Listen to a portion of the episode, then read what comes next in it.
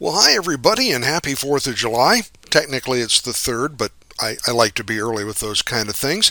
We got a smoker update, some heat related health tips, and an update on fireworks. All that and more on the inside.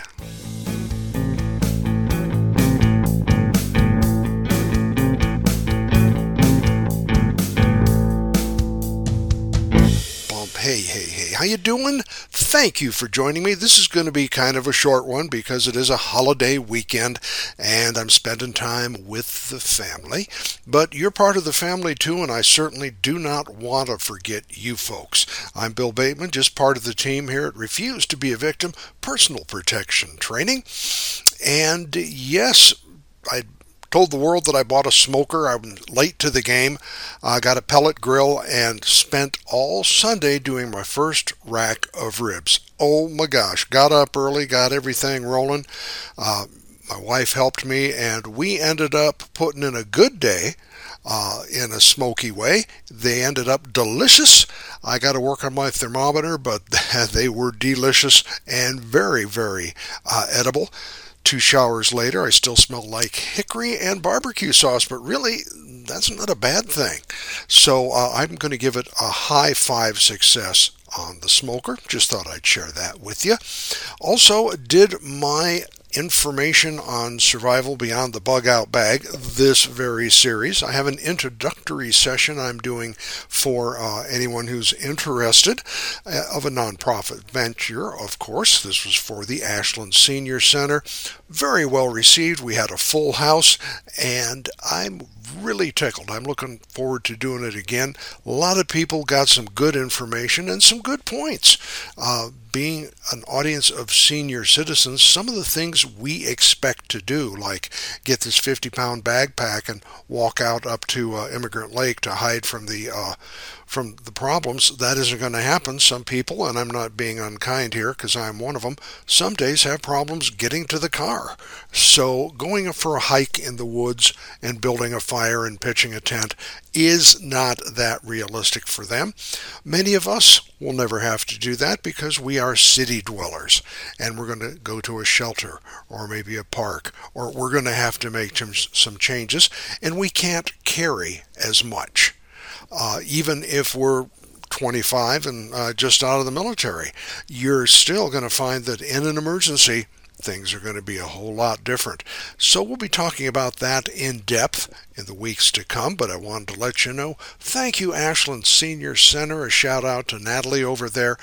Great help, great support, and everybody had a very good day. You can find out more about that on the website.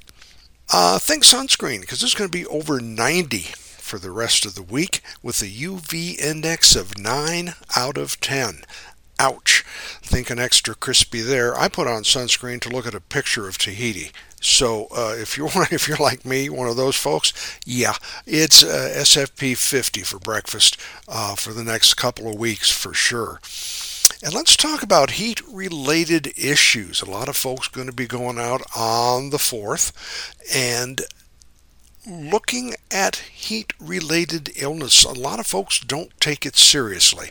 They don't hydrate or they hydrate with alcohol. I'm not against hydrating with alcohol, except it's not hydrating. It is dehydrating. A couple of beers when you start feeling warm, they always taste good, but they're actually leaching liquids out of your body. And heat related illness can be dangerous and in some cases life threatening.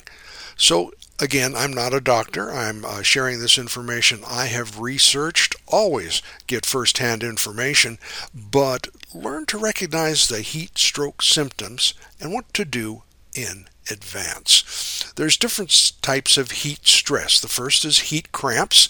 That's dehydration. That's caused by heavy sweating or not drinking enough and that will lead to heat cramps. That's uh, the symptoms are going to be heavy sweating, muscle spasms, and cramps. Obvious first aid: move to a cool and shaded place. Apply a cool compress and drink cool water unless you're in Texas, or a sport drink with electrolytes. Uh, that's a very unsubtle dig at the policy of Governor Greg Abbott in Texas, who made it illegal to stop for a water break, and they're even hotter than we are. You're a people person, Greg. I can feel it. You're a giver. Heat exhaustion, that's number two on the ouchometer. Heat exhaustion will come upon you very rapidly. Uh, heavy sweating again, muscle spasms, and now you're going to see nausea or vomiting, dizziness, headache, and possibly even fainting. This is serious business. All of it is heat exhaustion is really ramping it up. Drink cool water or sports drink with electrolytes. Apply a cool compress. Move to a cool shaded place if one is available. Specialized equipment like I, when I'm a range officer, I wear a, fit, a vest and that type of thing. And loosen your clothing to circulate airflow. Continue cooling down until the body temperature is below 100. It might be take your temperature time. And if the first aid measure doesn't relieve symptoms, do seek prompt medical attention. Heat stroke. This is the big one, boys and girls. This is not to be fooled with. Heat stroke can be fatal and requires immediate uh, medical attention. Heat exhaustion, you're going to have heavy sweating. Heat stroke, you're going to have hot and dry skin or maybe profuse sweating because you have sweated out a lot of the liquids you have. You're going to be confused, you're going to be disoriented, you could have slurred speech, seizures, or convulsion. You're going to have a very bad headache and a very high body temperature over 104 degrees. This is a 911 call. Move the person to a cool, shaded place. Apply cool compresses and actually wet the person's clothing down with water and then fan them with a towel if possible. Don't give them anything to drink. It could pose a choking hazard in their altered medical state. It's, it's really serious stuff. In advanced cases, they suggest immersing a person in cool water uh, pouring water on them or getting them actually in like a kiddie pool. Uh, use evaporation cooling techniques. If your water immersion is unavailable, pour water on the person. Mist them. You're not pouring ice water, for God's sake. You'll throw them into shock. Cool water misted onto you while the air is fanned, causing the water then to evaporate and cool you down. And another method is to wrap you in a special cooling blanket. This implies that you have one. And if it's serious, apply ice packs to the groin, neck, back, and armpits. This, I think, I would like to see done with a medical person with medical training or some advanced training. Don't just pour ice on someone. It's seriously uh, going to cause them some problems. And uh, these are medical things that they will not do. If you don't have air conditioning at home, at least get the person to a, um, if you can transport them, get to a mall, a public library, someplace with air conditioning, and don't be afraid. And once the condition is stabilized, drink plenty of fluids because you're going to lose salt through sweating. You can replenish salt and water with some sports drinks. If your doctor has restricted fluid or salt in take, check with your physician to see how much you should drink. The key word is uh, check in with somebody. If you're having heat stroke, you definitely have to see a physician. Finally, do not drink sugary or alcoholic beverages to rehydrate. That's anybody during these times. These drinks may interfere with your body's ability to control temperature, and a very cold drink can cause stomach cramps. Hate to sound like your great Aunt Edna, but this is serious stuff. And when you get over 100 degrees and you're out there walking around having a good time, I personally am guilty of this. The fun o meter kicks in, and I'm going to see this through, and we're going to get this done. And you end up then dizzy. And be advised, you can look as if you are impaired. So make sure you're out with somebody who knows the symptoms of both heat stroke, heat exhaustion, and heat cramps. I'm going to put the URL to this item uh, up on the uh, sign in page where you came in to visit us. I think it's important that uh, we, we be aware of this, especially as we're moving under the heat dome. Uh, we had that last year, and it will be back in again this year. That's where it stays hot at night as well as during the day and never really gives things a chance to cool off. Please, uh, let's take care of each other. I want to see you next time, next week, family. This stuff can be deadly and it can come on very quickly especially the little ones. Oh my gosh. Little kids get excited. They start running around. Uh, yeah, I've seen it in the park. A mist bottle, a regular spray, plastic spray bottle with cool water in it. Don't fill it full of ice water. We talked about that. But with cool water, get people to drink. Water. Hydrate. Why, especially me, I'm on some uh, medications for blood pressure and I have to be very careful to ensure I'm getting enough water. So I'm not pointing fingers or ridicule, please. This is serious. I'm not trying to make anybody feel bad. I'm trying to make you feel good and stay healthy.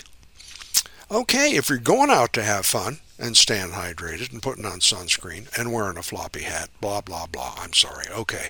Uh, fireworks. I love fireworks. I truly do. Uh, I wanted always to be a fireworks pyrotechnician. And uh, I don't know, there's still time. I could possibly take the training, get a license. But we got a really good one here in this county, so I'm not going after their job. Be careful, please. It's already starting to dry out. Now, interesting, looking on the web, and I just Googled fireworks Southern Oregon, and then I Googled each city.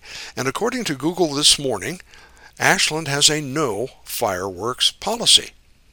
Pretty straightforward policy. No fireworks in the city limits. Now, you can use Oregon consumer legal fireworks, and they're also called retail fireworks, in Medford, where fireworks are not normally prohibited, like normally prohibited areas are Oregon state beaches, parks, campgrounds, and state and federal forest lands, and we have an area above Foothill Boulevard because that is a, uh, technically getting into the forest land uh, kind of stuff. Again, for more fireworks information, Google fireworks in your city. If in doubt, ask somebody. The fines are very steep. Uh, we've seen what can happen with fire in the Phoenix, Talent, Ashland area, uh, National Forest. Oh, wow. We don't want to go that way again. Certain fireworks are okay, certain are not. Some of the big mortars and stuff, the aerials, yeah, that's probably going to be a no go in a lot of places. Find out in advance, ask. You're not going to get forgiveness, you're going to get fined.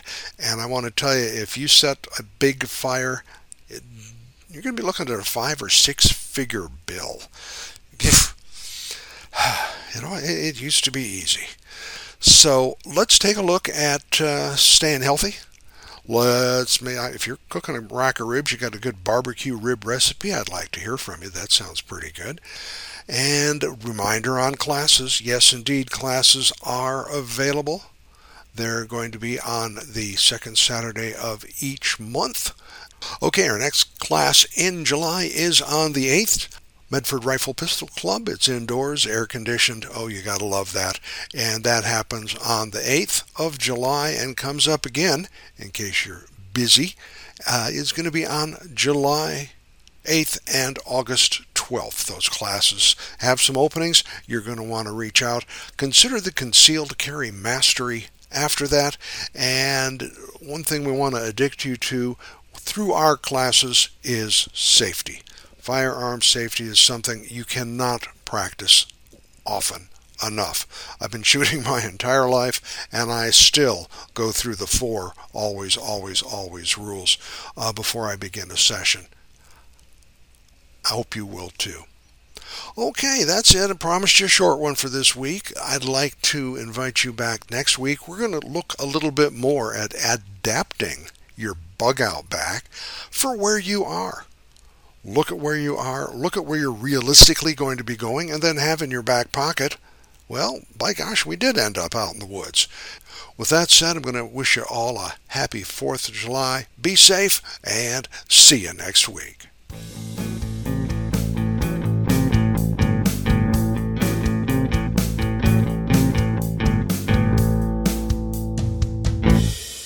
The preceding program was a Retired Guy Productions presentation.